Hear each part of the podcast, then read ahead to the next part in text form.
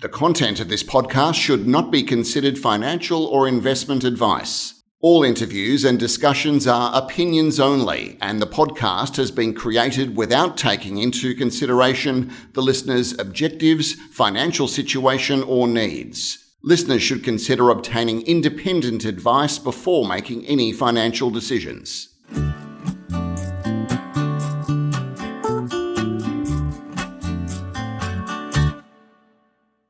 So, welcome to today's edition of the Stockhead Wildcatter podcast. I'm Peter Strachan, and today we are delighted to have the Managing Director of Carnarvon Petroleum, Adrian Cook, with us. Welcome, Adrian. Thanks, Peter. It's good to uh, have this opportunity with you. Been a, a, quite a busy couple of years for you, uh, Adrian, although I get the impression that Carnarvon's a bit, been a bit like a duck paddling on a pond. Uh, looks all very calm on top, but there's been a lot of activity underneath. And I think we'll go to that in a minute. But you're now sitting on a company with a market capitalization of 650 odd million dollars, and it's been a bit of a wild ride in the last two years. But you've come to this industry via circuitous routes, and you're not a an earth scientist, but a financial and accounting background person. So, can you tell us a little bit about what it was that drew you into the industry and how you got to be at uh, Carnarvon. No, you're, you're exactly right.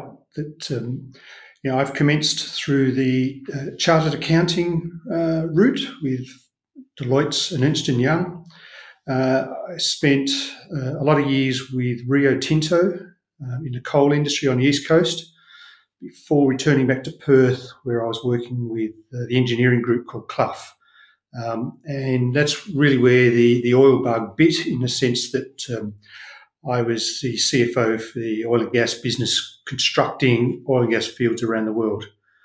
Uh, I moved into the upstream small cap space, um, which really suited sort of my personality type and could draw on a whole wide raft of experiences and training that I'd had to that point in time.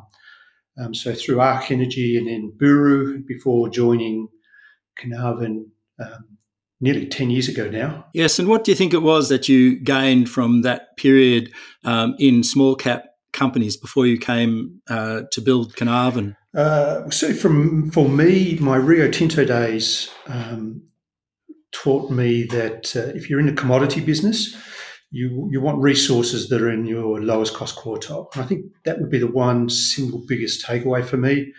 Uh, and then overlaying that, the commercial discipline I've learned through my formal training uh, in finance and investment, uh, together with that, uh, that construction and, and uh, chartered accounting space. So, so, bringing kind of commercial finance together with understanding the need to build value, um, but also in doing that, you, know, you want something that retains this this low cost quartile commodity resource so that um, you know when oil prices are lower or gas prices are lower you remain insulated um, to the downside and exposed to uh, to upside um, Adrian, I think that's an excellent response, and it brings me to one of my uh, big pluses. I think uh, you and I both worked at Rio Tinto in the early days, and I think uh, what I've found in analysing companies over the last twenty or thirty years is that often in the resource sector, the geologists hold on to the reins far too long, and you need to get a mining engineer in there, or you need to get a,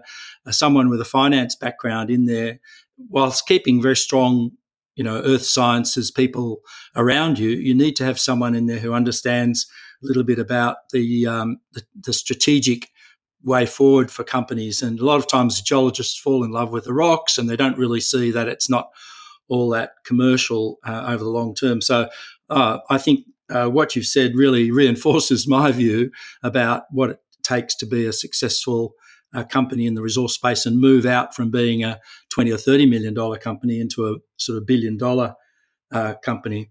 So um, uh, Carnarvon, after you arrived, it moved fairly swiftly to monetize what had been a fairly successful oil exploration and development project in uh, Thailand, and you sold that in late 2014 at what was really uh, record prices. You were top of the cycle, and then you you uh, took that money and then carefully invested it over the 2015, 2016 by acquiring a string, a, portfolio of uh, permits off Australia's west coast and into the Timor Sea. So, can you tell us a bit about how that process went ahead? Uh, I think in, in, opening that answer, I'll tap into where you finished uh, a point earlier. Uh, you know, I bring a certain uh, series of skills and disciplines, um, but but you did right. To, to be successful, um, the board and the management team need a broad set of skills, and and um, you know, we need to use the strengths of of everybody in the business as effectively as we possibly can yeah, like like a, a, sporting team of any kind. So our earth science people have you know a strong say in what we're doing. Yeah, our reservoir engineering team and the economics uh, guys uh, similarly, um, and I think we've done well by, by managing our board and managing our management team, where everybody's say is important and listened to and judged uh, um, in the overall decision we make you, when I came in um, to Carnarvon, my feeling was that um, we had an eclectic portfolio of assets, but I didn't feel like we had a strategic focus or, you know, to take a textbook, a, a strategic competitive advantage of any particular type. Um, you know, we were looking at new projects and we were, you know, the 30th group to look at it. And um, so we're not the first to anything. Um, and for, for a raft of different reasons, we decided that um, the Northwest Shelf was somewhere we thought that we could build that competitive advantage. Um, you know, you could get hold of free data. We could focus on building a database, um, our knowledge and experience. Um, there was, uh, because of the Australian system, there were permits that would regularly came, come up, so it would give us plentiful opportunity to let the geologists and geoscientists you know, work through the rocks. Um, we know with particularly oil prices, they run in cycles. So my skill set could, could, come to the fore in trying to sell high and buy cheap, um, which is what we tried to do with exiting Thailand and then coming into a raft of projects, at the bottom of the oil cycle, um, ahead of the uh, the increase in oil work that's happened in the last couple of years. Um, and overall, um, looking to keep uh, an, an active uh, portfolio. We, you know, we didn't want to we didn't want to accumulate and sit passively on projects. Um, you know, we wanted to actually test our thesis, uh, and to do that, we needed to be uh, drilling drilling wells. Yeah. Okay. So uh, uh, you were you worked up these uh, projects, and you worked up the um, the assets there, and then you went out looking for partners to shoot seismic or, or drill wells, as the case may be. Yeah, very much our model is um, you know, working working the rocks, being technically competent on the geoscience.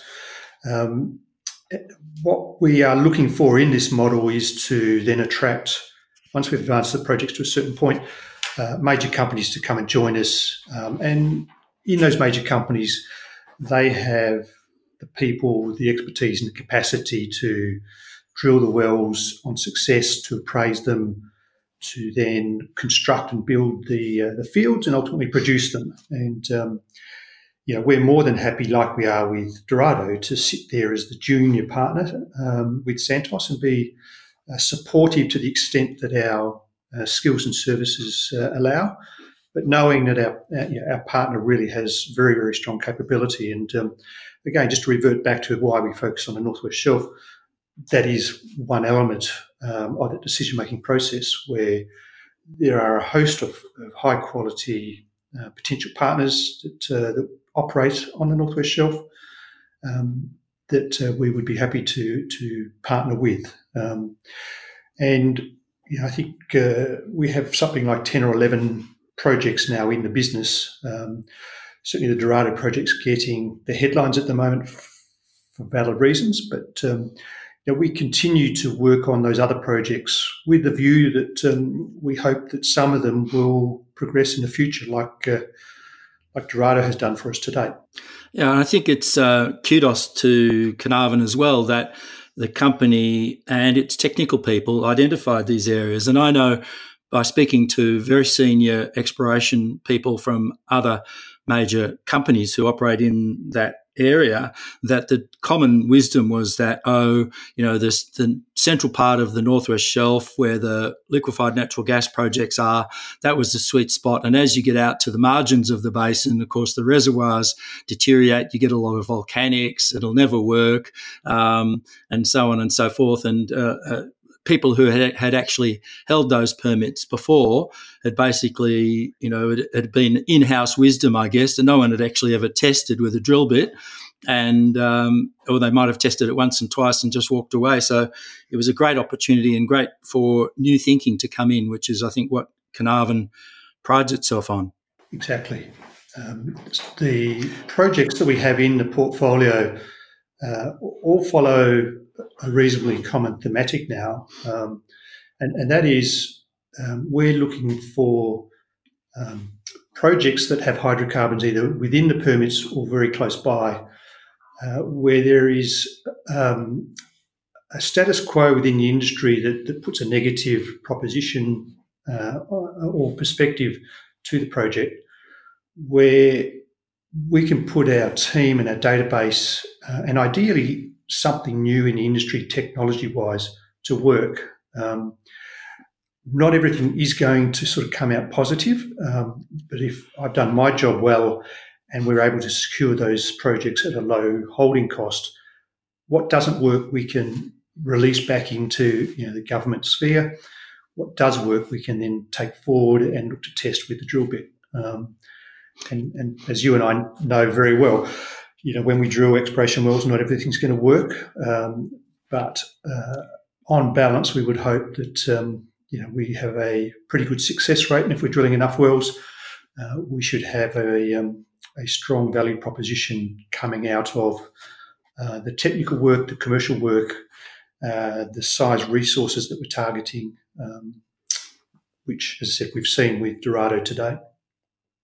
Yeah, and sometimes you find oil when you're looking for gas. So that was the case with Phoenix, and then you moved on to Roc, which um, you flow tested at a very strong flow rate, which sort of proved um, put the doubters in their place.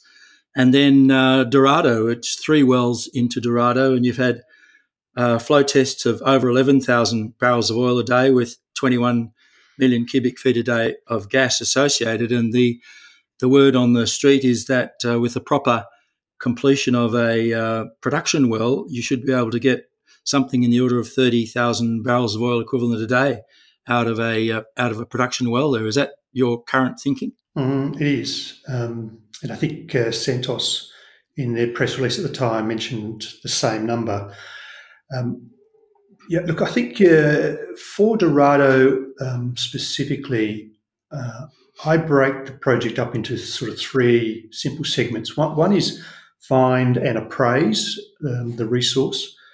Um, and this year, with our program, um, we're through that phase, and I'm comfortable now with the sort of scale of resource and the flow test that we have. Uh, the next phase, in my mind, is around uh, how we're going to build it and what the cost of, of building it's going to be. And uh, the third phase is then producing uh, the resource. Now, if I, if I come back to that second phase, um, yeah, the flow data from the reservoir we announced from Dorado 3 in the Caley were very, very strong. Um, certainly one of the highest flow tests on the Northwest Shelf given the constraints of the equipment we had.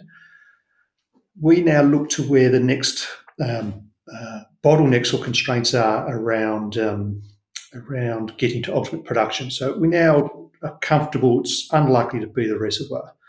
Um, the next two might be you know, how quickly we can re-inject the gas if that's the development route we go. And the third might be the size of the boat that we have and what its um, production flow rate capacity is going to be. And uh, as as we said in our last press release on the flow results, they they become this next phase, uh, and we'll be doing a lot of work on that in 2020, or the Santos team um, around the engineering for the development um, of the uh, the oil, particularly in this project. Yeah. So, Adrian, having Santos there as a partner. Um, I mean, Quadrant was already a very strong technical and uh, production partner, but Santos has other gas assets along the coast there. Would do you see any synergies between uh, the Santos assets and the ability to uh, produce that gas alongside the oil, uh, sort of contemporaneously? Look, in time, um, one of the jobs for the finishing of this year and early next year is just to work out how we might look to develop the field and, and produce the oil and the gas. Um, yeah, there are a couple of scenarios. Um, one is where the oil, condensate, and gas is all produced uh, together in a full field development. Um, an, an, alternative to that is we develop uh, the liquids initially, which is the oil and the condensate.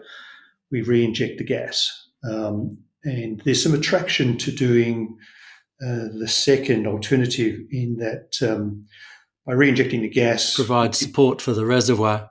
Precisely. Um, enhance the recovery of the oil um, and then you can come back later and produce the gas. Now in that scenario um, the pressure comes off a little bit in terms of working out where the markets are for the gas um, so that's another uh, appealing factor for me. We give the, the, gas market in WA a bit more time that we can get a sense for that. Um, to answer your, your, the question, though, in terms of the Santos infrastructure for gas, um, it's a reasonable way down the coast. Um, my intuition from my Clough days is that there might be alternatives that are uh, preferable for development for that gas.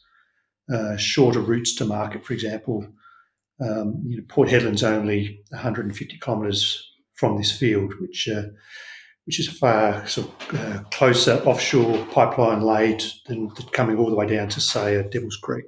Yeah, my feeling would be as well that holding the gas back and continuing to strip the uh, liquids out for four or five years initially would probably generate a better net present value as you'd probably get better value for that gas as a uh, top up feed for LNG or whatever other um, opportunities that might come along.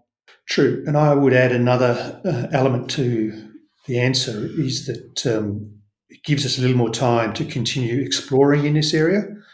Uh, this year, we acquired new 3D seismic over uh, Dorado and the discovery of uh, Roc and some near field prospects that look really, really attractive. So you know, if we drill those and we find uh, more oil, fantastic. We've got the infrastructure then there.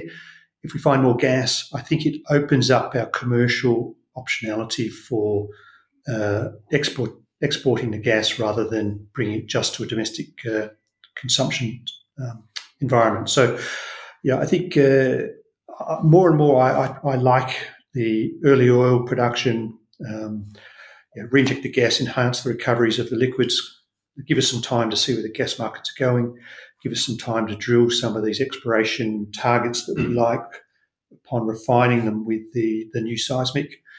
Um, and uh, yeah, bringing that, that, that whole value proposition together. And um, yeah, in the way I think on value, I, split my training up into, you know, you mentioned net present value, and that's critically important. Um, but I also look at uh, gross free cash flow after tax, unrisked, undiscounted, to see what you know, what the big prize could be. And um, you know, I, I, think we heard from Santos recently about the Barossa, and you know, one of the reasons for them being attracted to those style of assets is having longevity cash flow. Um, you know, there's as a CEO, there's real strategic merit in having a lot of years of steady, stable cash flow. So for me, when I'm thinking about the investment opportunities, I'm, I'm weighing both uh, free cash flow and I'm weighing in net present value. Yeah, there was definite synergies between the assets that um, Santos had and, and, those that they purchased. Before we leave the Bedout Sub Basin, just looking forward at your exploration uh, targets or wish list. Uh, you did drill the Roc South, and that was a duster. Are you um, still focused on Apis and Pavo as your prime exploration targets in the basin, or has there been some learning from the the exploration work that you've done in the basin? Yes. So we drilled three wells this year, as you point out, uh, Dorado two and three, the appraisal wells, and in between was Roc South, which uh, uh, we thought had a high chance of success and didn't work. Um, you know, we're still uh, trying to understand the reasons for the failure. Uh, I'm hoping that the new 3D seismic will give us some clarity around that. Um, one of the thematics is that there's a migration shadow between uh, uh, that, that's between Roc and Dorado that uh, prohibited the hydrocarbons entering the Roc south structure. Uh, I would say, um, you know, I think we've drilled what, nine wells out here. Um, eight have either been commercial technical successes, one duster. That doesn't detract in any way from our view that we are unlocking a new basin on Northwest Shelf and we're learning all the time. Uh, I think Pavo and Apis look to remain very, very strong targets uh, for us to look at with our new seismic data. Uh, I would stress that between Pavo and Apis and Roc and Dorado are a number of other uh, prospects, and I'm pretty keen to see how they strengthen up on the new 3D seismic. So I think there's a lot of opportunity just within this reasonably confined space. Um, I'm really attracted to finding near field tieback resources because the costs, as you know, are just so low. Uh, and we can now work with either a gas outcome or an oil outcome. Um, yeah, there's no point in going 200 kilometres away when you can find something, you know, within 30 or 40 kilometres. Right, and um, you, you, know those tieback costs. I think uh, you know when they're very low cost. You know, we, we, we opened the segment about uh, you know, time at Rio Tinto lowest cost quartile you know, if you're down at the very, very lowest cost quartile, then, um, you know, that, that can provide some pretty staggering returns uh, on investment. And uh, finally, Adrian, just to finish, we've had an interesting year in Timor Leste as well. You've now got the Buffalo project uh, firmly ensconced in a uh, East Timorese uh, PSC. Um, what's the the way forward there now that you finally got the all the ink is dry on the on the uh, contracts and the um, the uh, uh, agreement between the two nations? Mm. So we've been working just qu- quietly in the background on on this Buffalo project, um, where half remains in Australia, half moves to Timor Leste, and the initial focus area that we that we wanted to address now falls into Timor Leste. Um, so, look, behind the scenes, we agreed with the Australian government and the Timor government that um, we would go through the Australian authority and receive um, the EP approvals to drill three wells out in the old BHP oil field. Uh, we were granted the approvals for those three wells, and the Timorese government has accepted um, NOPSEMA's uh, uh, uh, license there um, so that's a tick in that box. Um, uh, we've worked then very hard with both the Australian government and the Timor Leste government to produce a new production sharing contract where uh, the, the, legal terms and the fiscal terms, particularly, are aligned with what we would have received had we stayed in Australia. As you say, uh, a month or so ago, I was up in Dili to do the formal uh, signing of that production contract. So we've now secured um, that. Uh, because of the Dorado discovery and how exciting that's become, uh, and you know, while we're a six hundred million dollar business, we still need to be disciplined with our capital management. What we've decided to do with Buffalo is to seek expressions of interest from partners to come and join us.